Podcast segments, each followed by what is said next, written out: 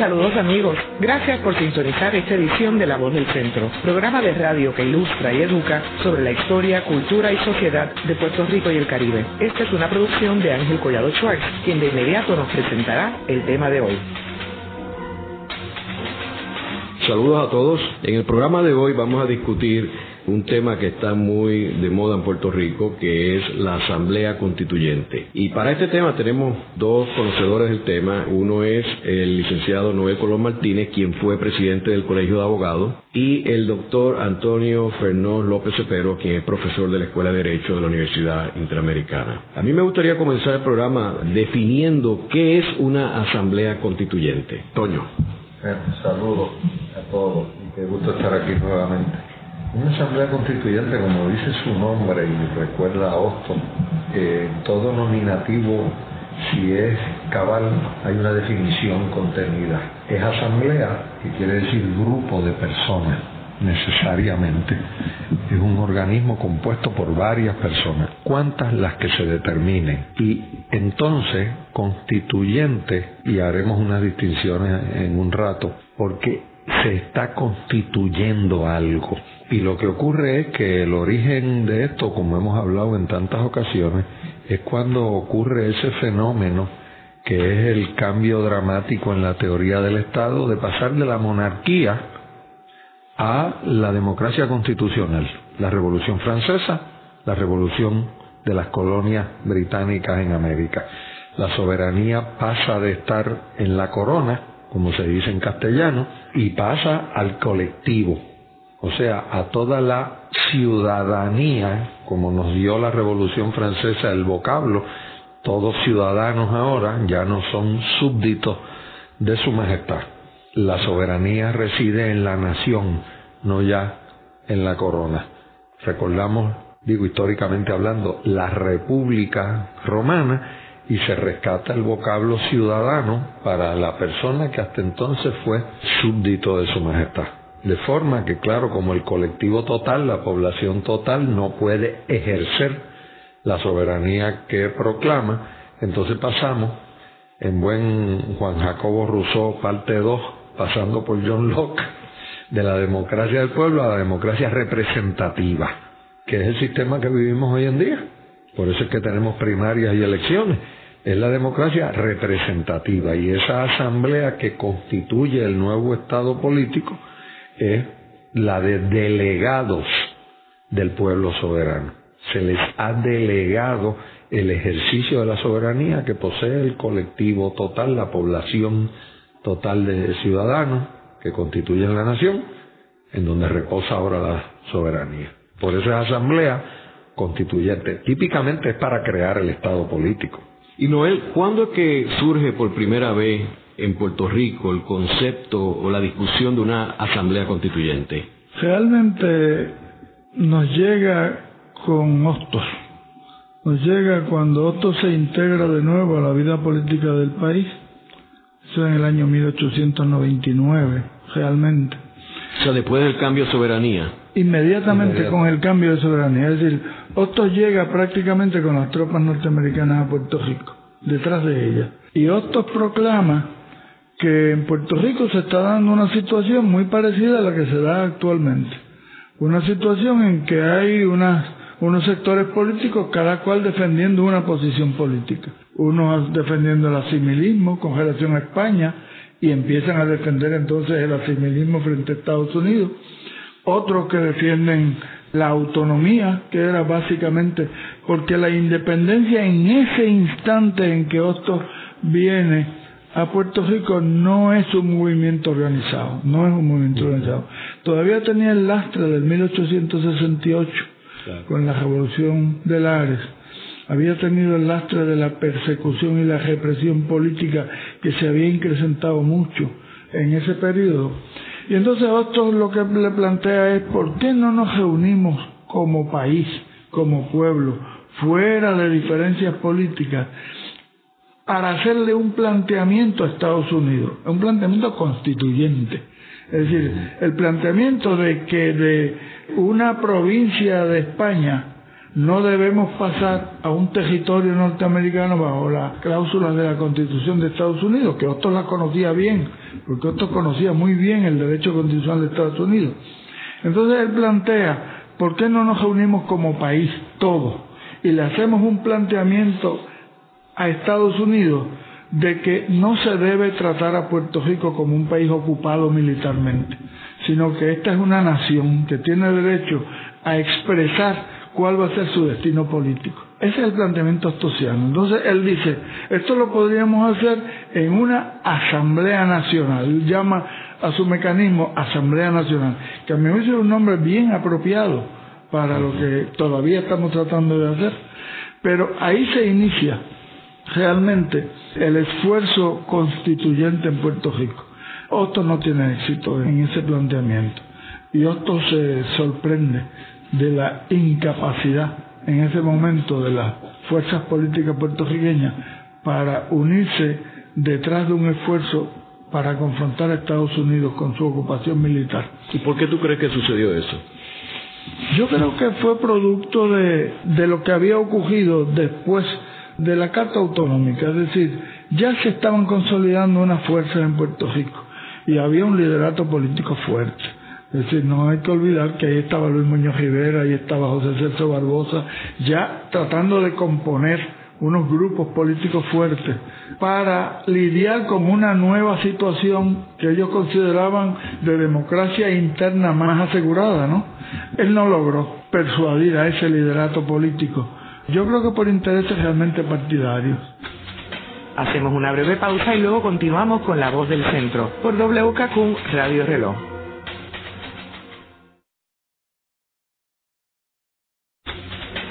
De regreso con La Voz del Centro por W K Q Radio Reloj, en un conversatorio provocado por Ángel Collado Schwarz. Continuamos con La Voz del Centro y el programa dedicado a la Asamblea Constituyente, hoy con el licenciado Noel Colón Martínez y el doctor Antonio Fernós López-Cepero. Estábamos hablando de por qué Hostos no tuvo éxito en su proyecto. Este, Toño, ¿quieres hablar un poquito sobre ello? Yo creo que una de las tragedias que ha producido... que ha tenido que vivir y sufrir este país es precisamente esa, y se debe a un común denominador que es el partidismo. Este país, contrario a otros de aquellas épocas, vivió la realidad de los partidos políticos primero y el control del gobierno después, y después aún la creación de la estructura del gobierno que pudiéramos llamar el Estado. Esto es, aquí hay partidos políticos desde el último cuarto del siglo diecinueve, pero no tenemos gobierno de los partidos políticos o de partido político puertorriqueño alguno hasta la Carta Autonómica, que dura tan breve. Pero es que ya cuando llega la Carta Autonómica, y aunque dura breve tiempo su régimen, los partidos políticos ya tenían más de quince años. Y eso es mucho tiempo, si vamos a ver. Y entonces el Estado como tal, aún inconcluso, no llega hasta cincuenta y cinco años después, con la Constitución del Estado Libre Asociado. En la historia de la humanidad, empezando por Estados Unidos de América, el proceso es al revés. Viene primero el Estado político, aunque hay grupos, ¿no? Grupos de que se llaman partidos, precisamente eso, porque son pedazos, pero no son estructuras con una directiva como, como ha sido después. Inicialmente en Estados Unidos no hay partidos políticos, nadie compitió en contra de Jorge Washington la primera vez que hubo elecciones para la presidencia, él fue el candidato único proclamado por unanimidad, y la segunda vez tampoco tuvo contendiente. Los partidos políticos vienen después. En Estados Unidos, con Andrew Jackson en mil ochocientos treinta y dos, más de cuarenta años después de existir la Constitución. En Puerto Rico pasó al revés. Y yo creo, y es mi firme convicción más bien, que fue el partidismo, como empezó a explicar eh, Noel Colón Martínez, lo que llevó a que no le hicieran caso a Hostos, porque Hostos significa la juridicidad del planteamiento de la soberanía en la nación. Bueno, es el autor de nuestro primer texto y el más completo de derecho constitucional. Yo lo uso en, mi, en las primeras sesiones de mis cursos. Hostos habla tan claro que más claro no se puede hablar, más de cien años después. Hostos es la juridicidad del planteamiento nacional y de la teoría del Estado basada en la soberanía del pueblo, el régimen democrático por excelencia. Muñoz Rivera, son otras consideraciones. Es el posibilismo partidista, el partido como mecanismo para adquirir el control de la administración pública. Porque hay que acordarse que el autonomismo de Muñoz Rivera es el autonomismo administrativo, no es aquel soberanista inicial de Baldorioti. Es verdad que hubo ese posibilismo que hacer la transacción, que es el célebre pacto con Sagasta, pero que le costó disolver el Partido Autonomista e integrarlo al Partido Liberal Fusionista, que es una cosa que se soslaya muchas veces. Muñoz Rivera disolvió el Partido Autonomista creado en Ponce. Ese fue el precio que pagó por el pacto, porque esa es la naturaleza de la monarquía española de entonces, bajo la Constitución de mil ochocientos setenta y seis, que es que ese es el gobierno de su majestad. Y la única manera de adquirir el control del gobierno es haciendo un pacto político, porque el partido en el poder es el que siempre gana las elecciones. Y yo digo en síntesis, el partidismo se tragó la juridicidad democrática constitucional que planteaba Hostos. Y su decepción tiene que haber sido, como suponemos, enorme. Yo creo que nos duele a unos cuantos todavía, porque cuando un país hace una cosa como esa, pues toma un rumbo. Y a mí me parece que en una medida quizá podemos hablar de que estemos todavía en parte de ese rumbo, que es que el partidismo se traga la democracia constitucional en Puerto Rico y consideraciones como la de asambleas constituyentes o de otra naturaleza sobre estatus. Hostos vino como una reacción contra los partidos realmente, es decir, y lo primero que Hostos hace y lo logra es constituir una comisión que mm. va a Washington. Así es. Y se entrevista con el presidente McKinley. Y los componentes de esa comisión vienen de las tres sectores políticos tradicionales. Pero se produce entonces un editorial en el New York Times que dice que estos comisionados de Puerto Rico no tienen el apoyo o el aval de, de su país. Vienen en su carácter personal. Y entonces es que Hostos lanza la idea de la Asamblea Nacional. Tiene que ser una Asamblea Nacional que le dé autoridad a cualquier delegado de Puerto Rico a confrontar a Estados Unidos con la situación. Eso es bien importante, porque ahora mismo en este debate que se realiza en Puerto Rico sobre la Asamblea Constituyente, uno de los elementos más importantes que se considera es el fracaso de todos los intentos anteriores. Y el primero que intentó la comisión a Washington fue Hostos. Esa es la Liga de Patriotas. Esa es la Liga de Patriotas. Pero él quedó convencido de que quienes fueran a Estados Unidos a negociar con el presidente de los Estados Unidos o con el Congreso debían ser representantes del pueblo de Puerto Rico, no de sus partidos, sino del pueblo de Puerto Rico. ¿Y cuándo se retoma otra vez la discusión de la Asamblea Constituyente después de Hostos? La retoma muy parcialmente José de Diego. Ah, sí. Pero... Sí, pero pero quien la retoma es Pedro Albizu Campos. ¿En qué año?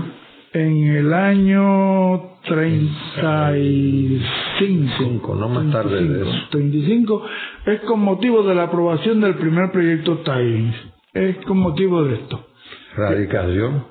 Sí, de la radicación. No, no, no se aprobó. No, no se aprobó. Sí, de la, la sí, de aprobación, no, sí. no, de la radicación. De la radicación. Sí, por ahí fue. Sí, de la radicación. Bueno, de... Y es antes de su encarcelamiento y antes de los sucesos de la, de la matanza de Ponce, que aquí se le llama masacre. Sí. Eh, así que es treinta y cinco, por ahí. Albizu postulaba una asamblea constituyente distinta.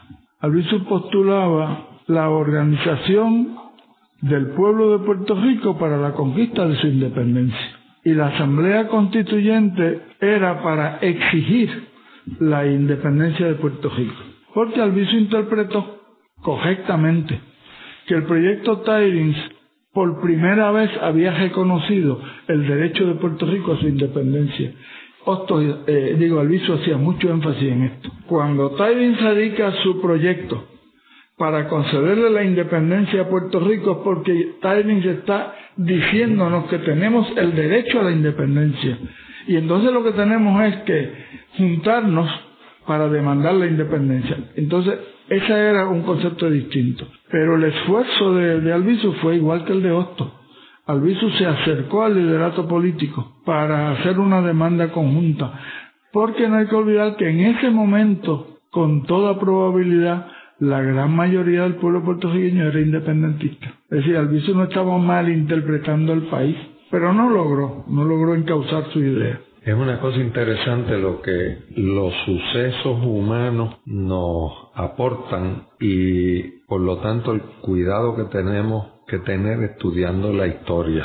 Una de las cosas que son bien importantes, que son relevantes en la consideración de la diferencia de lo que ocurrió en la década del treinta, que hacía tan preciso el planteamiento de Albizu y tan importante el momento y lo que significa el proyecto Tydings primero, que acaba de señalar Colón Martínez, es cómo el mundo había cambiado. En el treinta y cinco había pasado la Primera Guerra Mundial, existía ya la Sociedad de Naciones, existía el concepto de autodeterminación de los pueblos y el sistema de mandatos de la Sociedad de las Naciones para mover los pueblos hacia su independencia. Eso es importante. Luego de la pausa continuamos con La Voz del Centro por W K Q Radio Reloj.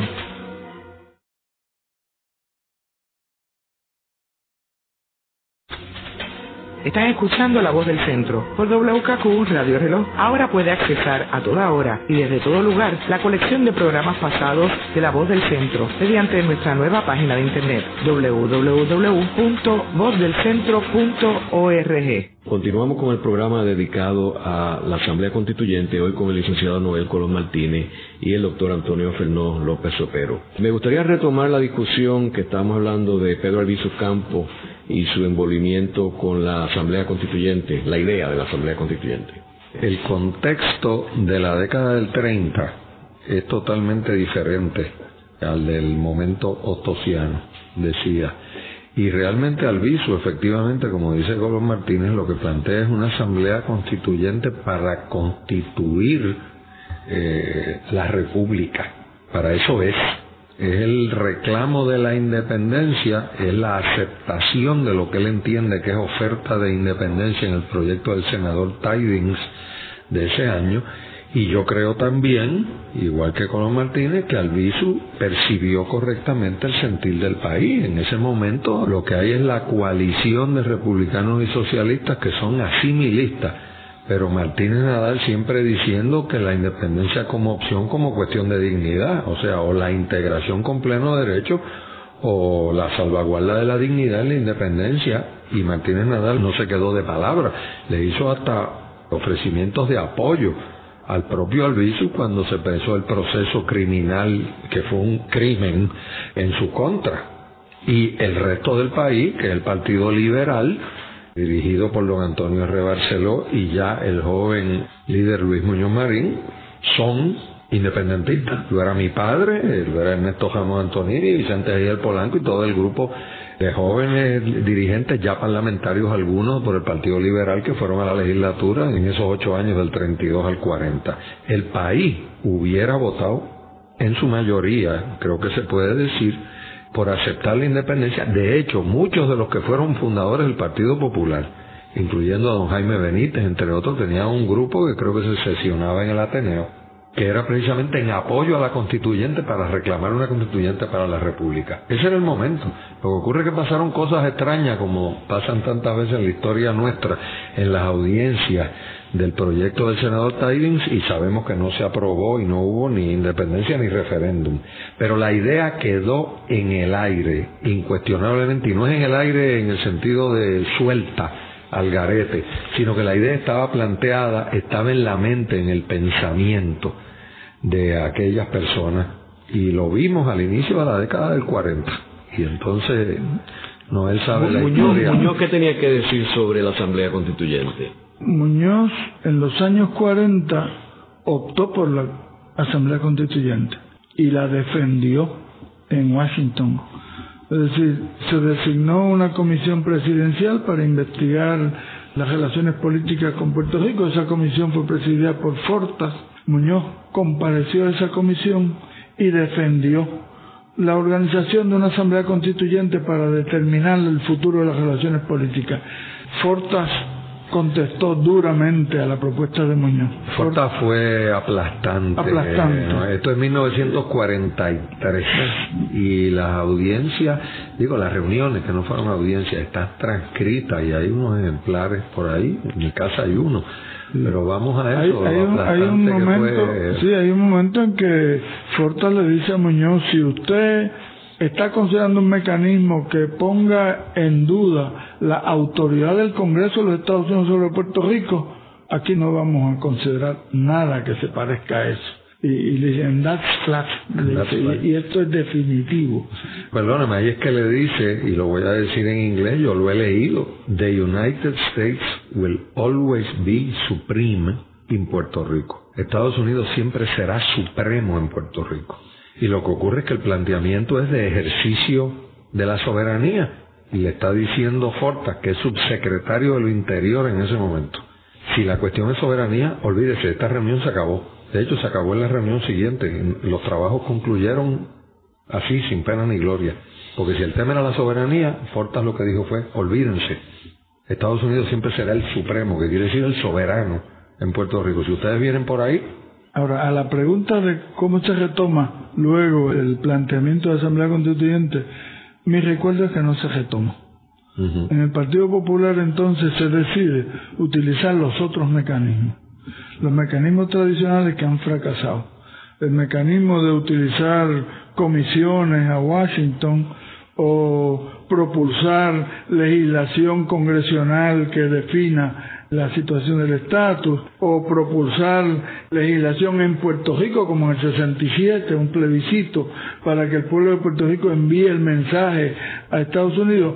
Eso no vuelve a tener ningún desarrollo positivo para Puerto Rico hasta esta generación. Yo diría que ahora es que por primera vez el Partido Popular se ha dado cuenta, y lo está diciendo, que los mecanismos que se utilizaron, que los medios que se utilizaron, que las maneras que se utilizaron no produjeron ningún resultado, y que hay que volver a considerar la asamblea como el mecanismo adecuado. Esa es la situación. Yo creo que en Puerto Rico la Asamblea Constituyente, en términos de Luis Muñoz Marín, no se puede señalar que él dedicara mucho esfuerzo, porque no lo dedicó. Él lo intentó, pero la reacción norteamericana fue tan definitiva que él optó entonces por obviar el problema. En breve continuaremos con La Voz del Centro por W K Q Radio Reloj.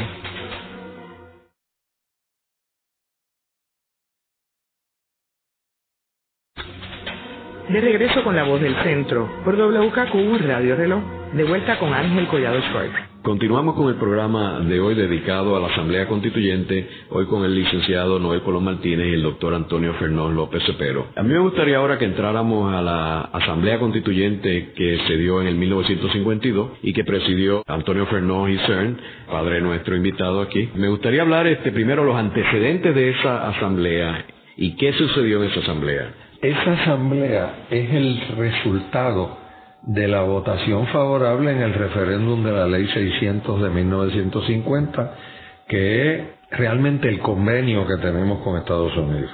El convenio de aceptar esa oferta manca, que no fue un acto de autodeterminación, pues fue escoger, nos quedamos como estamos o aceptamos esta reforma. La reforma consiste en aceptar crear un gobierno propio y dejar las otras disposiciones de las leyes orgánicas como estatuto de relaciones federales. Cuando se llega a esa parte del proceso, que es el coger el nuevo camino que hubo políticamente que escoger al fracasar todo en mil novecientos cuarenta y seis, como explicaba Colón Martínez hace un momento, el tener que escoger este nuevo camino es el camino legislativo, es el camino congresional. Pero como tantas ideas, llega el momento que después que uno la tiene clara, dice, bueno, pero hay que escribir una ley, hay que escribir el estatuto, ¿y cómo se redacta esto? Y ahí es que viene, por decirlo así, la tomada de cuenta de que si lo que se va a hacer es crear un gobierno propio en Puerto Rico, pues tiene que ser propio de los puertorriqueños. Y el sistema, entonces, de lo que tengo entendido, de haberlo oído en mi casa, es que se asemeja a la primera parte del tránsito de territorio a Estado que tienen los Estados de la Unión, que es que se usa un mecanismo que se llama Convención Constituyente, porque se tienen que reunir para adoptar una constitución que después el Congreso la acepta y entonces simultáneamente les habilita para ingresar a la Unión. Son dos procesos separados que ocurren simultáneamente. Pero entonces en el caso de Puerto Rico, como no era para el ingreso a la Unión, sencillamente se caía por su peso, porque era el mecanismo conocido de que se disponía, que se autorizaba, si la ley seiscientos se aprobaba en referéndum por el pueblo de Puerto Rico, la convocatoria a una asamblea constituyente. Es que sencillamente se cayó por el propio sistema norteamericano, porque ese es el vocablo, porque hay que constituir un Estado político. Aquí la diferencia era que ese Estado político no era soberano independiente, ni el trámite concluía con admisión a la Unión. Ese mismo mecanismo años, en esa misma década se siguió con Alaska y Hawái. Celebraron una asamblea constituyente, constituyeron el Estado político, redactaron una constitución, el Congreso les aceptó la constitución, pero ahí mismo también los admitió a la Unión. En el caso de Puerto Rico se celebra el primer paso nada más. Pero entonces de ahí en adelante, o sea, desde que se apruebe en referéndum la ley seiscientos, ya el proceso es legislativo estatutario en Puerto Rico, o sea, en el territorio, que por su propia legislación tienen que convocar a elecciones para delegados a la constituyente, como se hizo aquí. Se aprueba legislación, se va a elecciones de delegados, y entonces esos delegados electos por el pueblo a ese fin específico se reunieron en septiembre del cincuenta y uno y inició sus trabajos la Asamblea Constituyente para crear el Estado político, que en ese momento no se sabía que se iba a llamar Estado Libre Asociado. Muñoz Marín y otros le llamaban el Estado Libre de Puerto Rico.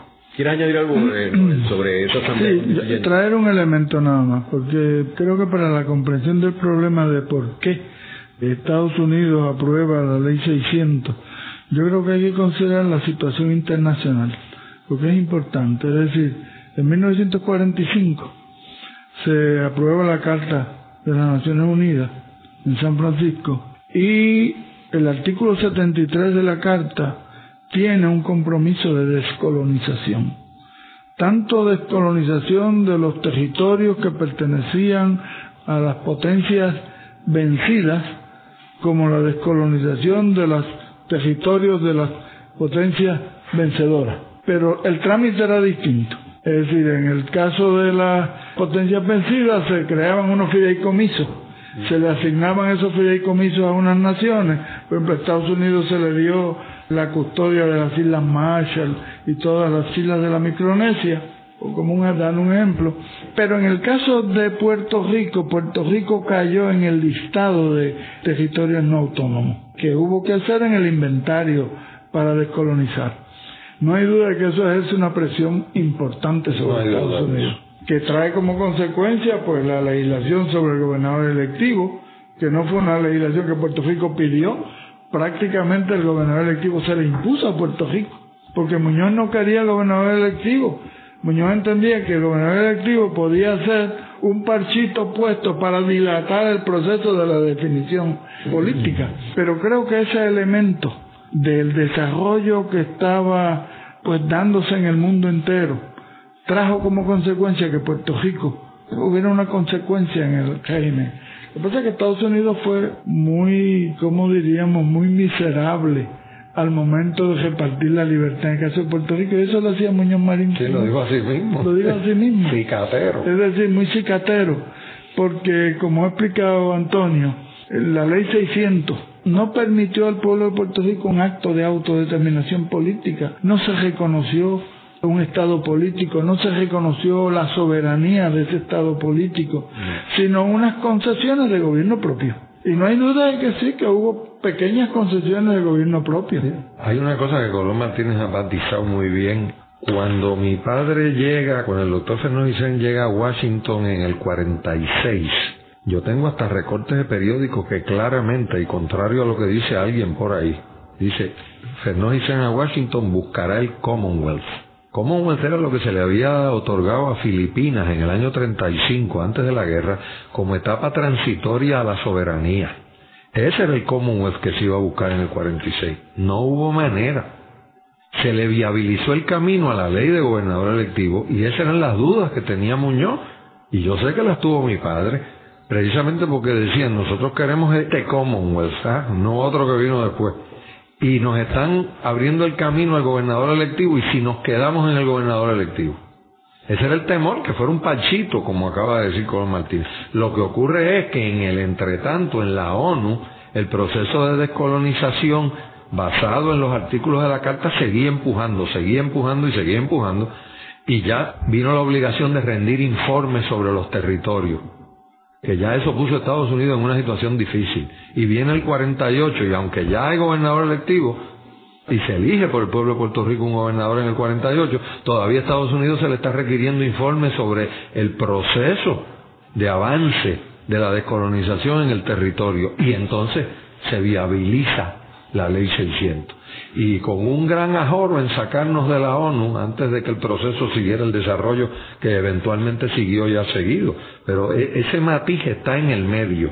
Se fue a buscar un Commonwealth como etapa transitoria a la soberanía, como el caso de las Filipinas. De ahí es que viene el vocablo, no viene de la Marina ni de ningún otro lado. En segundo lugar, el no ver el gobernador electivo como un parcho transitorio, y en tercer lugar, el factor internacional que trajo Colón Martínez, que es decisivo a mi juicio. Si no llega a haber esa presión, quizás nos hubiéramos quedado incluso en el gobernador electivo. O sea que, resumiendo, la Asamblea Constituyente del cincuenta y dos fue de donde surgió la creación del Estado Libre Asociado. Así es. Hacemos una pausa y luego continuamos con la parte final de La Voz del Centro, por W K Q Radio Reloj.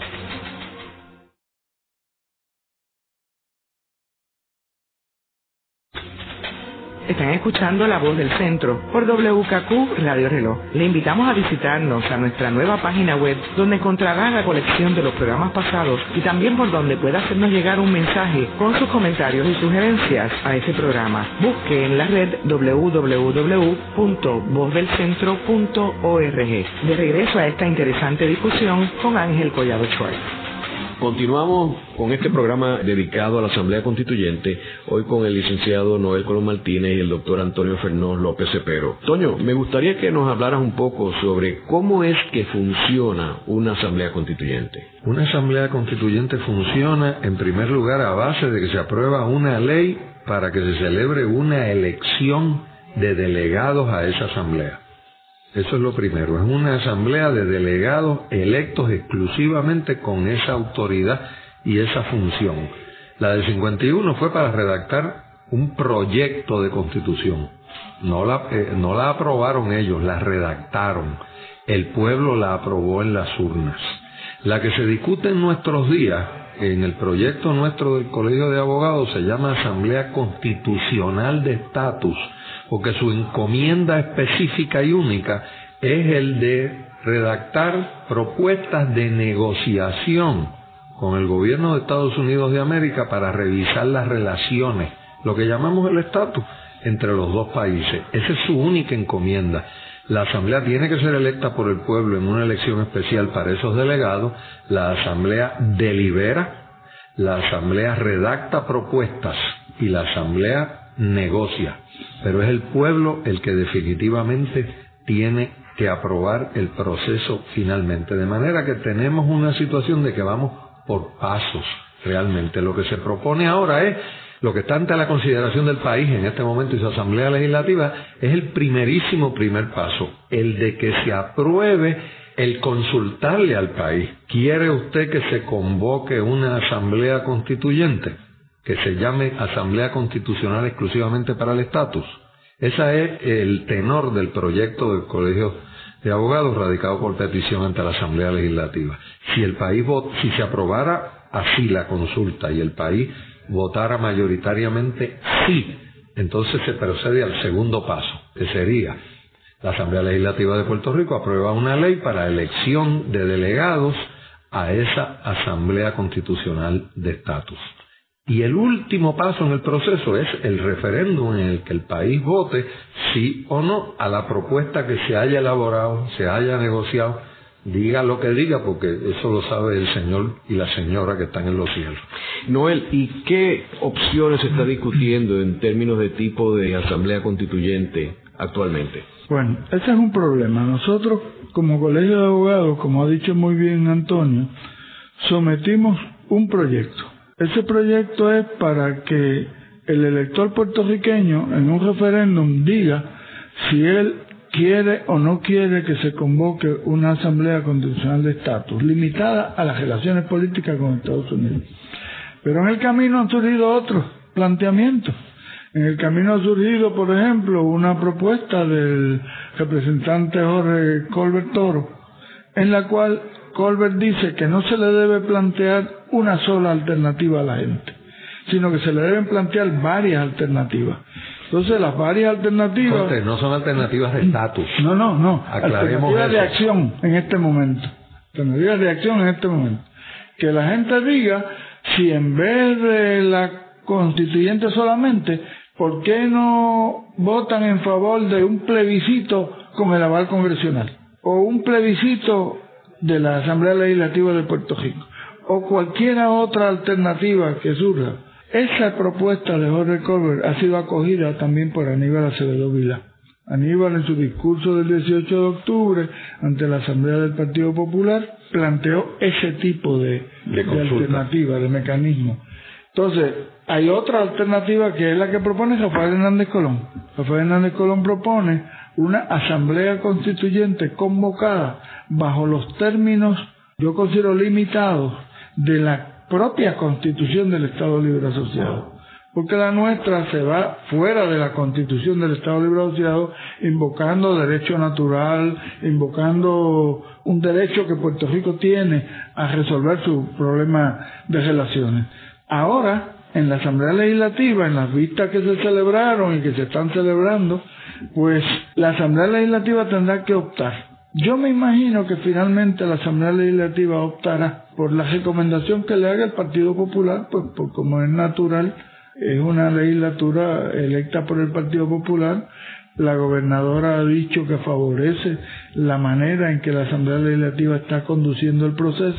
Y pienso que este primer paso puede ser la aprobación de una ley para que se celebre un referéndum, posiblemente con más de una alternativa. Pero eso liquida el primer paso.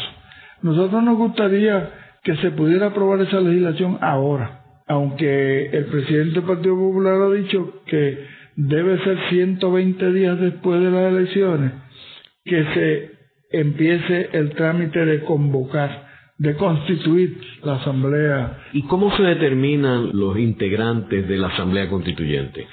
Eso se determina por ley. Hay que fijarse que el primer paso, que es el basamento de todo, que es el que acaba de explicar Noel Colón Martínez, es la autorización del pueblo para que el proceso comience. Una vez el pueblo autoriza, entonces hay que aprobar una ley electoral para ese evento electoral exclusivamente. ¿Y cuántas personas se eligen? Ah, eso lo decidirá el proceso político, porque la Asamblea con Constitucional de estatus o constituyente, la que escojan y el país adopte, pues hay que decidir, y eso es el proceso legislativo, cuántos miembros va a tener. Hay unos proyectos de que sean cincuenta y uno, que eso es prácticamente una Cámara de Representantes actual. La constituyente del cincuenta y uno cincuenta y dos, para crear el Estado, tenía noventa y cinco miembros. Pero ¿y cada que, partido somete sus candidatos o cualquier obviamente, persona? Bueno, cada sector ideológico, que, que naturalmente sí. principalmente serán los partidos políticos tradicionales, pero el legislador también en esa ley tiene que decidir si va a utilizar el criterio territorial electoral tradicional nuestro. Por ejemplo, en el cincuenta y uno cincuenta y dos se eligió a base de tantos delegados por distrito senatorial y X número de delegados por acumulación. Pudieran en, en el proceso legislativo, y una vez más, este sería el segundo paso, ¿eh? no sí, lo mezclemos con el primero de ninguna manera, decidirse, mire, una asamblea de treinta y siete miembros, tantos por los ocho distritos senatoriales y tantos por acumulación para garantizar las minorías. ¿Y uno vota por cuántas personas? Lo que diga la ley, eso no es otra cosa. En la del cincuenta y uno cincuenta y dos, el elector podía votar por unos delegados como candidatos suyos por el distrito senatorial y además tenía un voto aparte por la candidatura por acumulación. Yo no sé, y nadie aquí sabe cómo el legislador en su día, porque eso una, a, una vez más es la consideración en el hemiciclo, en el proceso legislativo, de qué tamaño, cuánto, si es por distrito o todos serían por acumulación, si va a ser por distritos nada más o mezclado delegados por distrito y por acumulación.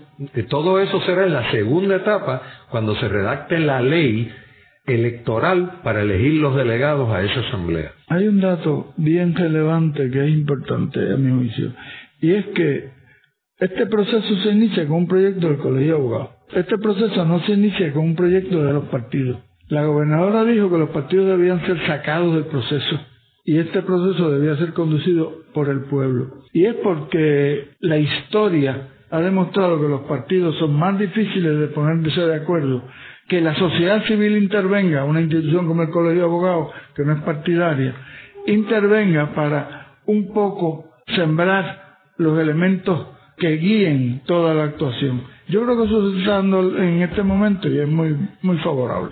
En este programa hemos discutido eh, el tema de la Asamblea Constituyente, uno de los temas de más importancia para nuestro país, ya que el asunto del estatus es algo que está inconcluso desde hace muchos años y la Asamblea Constituyente es el mecanismo idóneo para poder este, resolver esta situación.